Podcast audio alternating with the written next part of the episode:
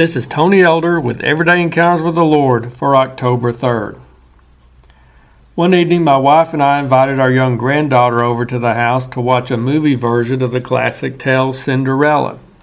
It was a very enjoyable film, and unlike most offerings in theaters or on television these days, there was nothing in it to make us feel uncomfortable about a five year old viewing it. While I tend to prefer superheroes over princesses, Cinderella has always been my favorite among the various fairy tale heroines. And it's not just because of the outward beauty given to her by the animators or by the actresses who portrayed her. I think it's because she showed such sweetness and good character in the face of adversity and abuse. In this particular version, Cinderella sought to live her entire life in accordance with the exhortation given to her by her dying mother Have courage and be kind. Even as she had been discovered by her prince and was walking out the door to begin her happily ever after, Cinderella's parting words to her abusive stepmother were, I forgive you. This combination of courage and kindness seems to be both biblical and Christ like. Throughout Scripture, we find various individuals being exhorted to be strong and courageous as they encountered opposition, obstacles, and challenges. Likewise, there's the ever present command to love one's neighbor as oneself. The Bible directs us not only to be kindly affectionate to one another with brotherly love, as it says in Romans 12:10, but even as it says in Matthew 5:44, to love your enemies, bless those who curse you, do good to those who hate you, and pray for those who spitefully use you and persecute you. Jesus exhibited both of these characteristics.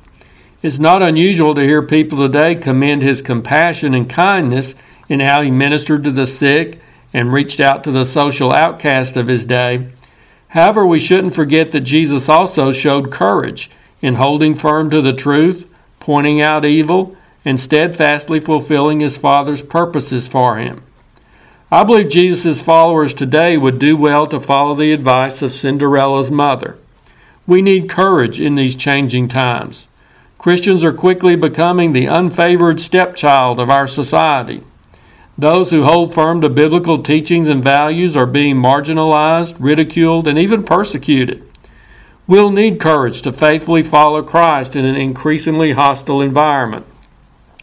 However, we need to be careful as we face these battles that we don't become uncompassionate, hard hearted, vengeful warriors.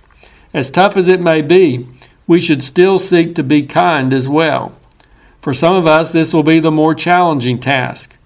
When we're relegated to the lowliest places of service and status in society, can we still have a smile on our face, a song in our heart, and compassion for our fellow man? When we're mistreated, can we still pray as Jesus did, Father, forgive them? Can we offer to our abusers those powerful words of Cinderella to her stepmother, I forgive you? It takes courage to survive trying times. But if we can still be kind through it all and in spite of it all, that's being Christ like.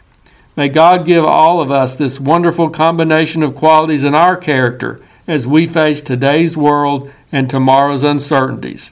Have courage and be kind. If you're interested, Everyday Encounters with the Lord is available in both book and ebook formats. And now I pray that you'll encounter the Lord today in your own everyday experiences.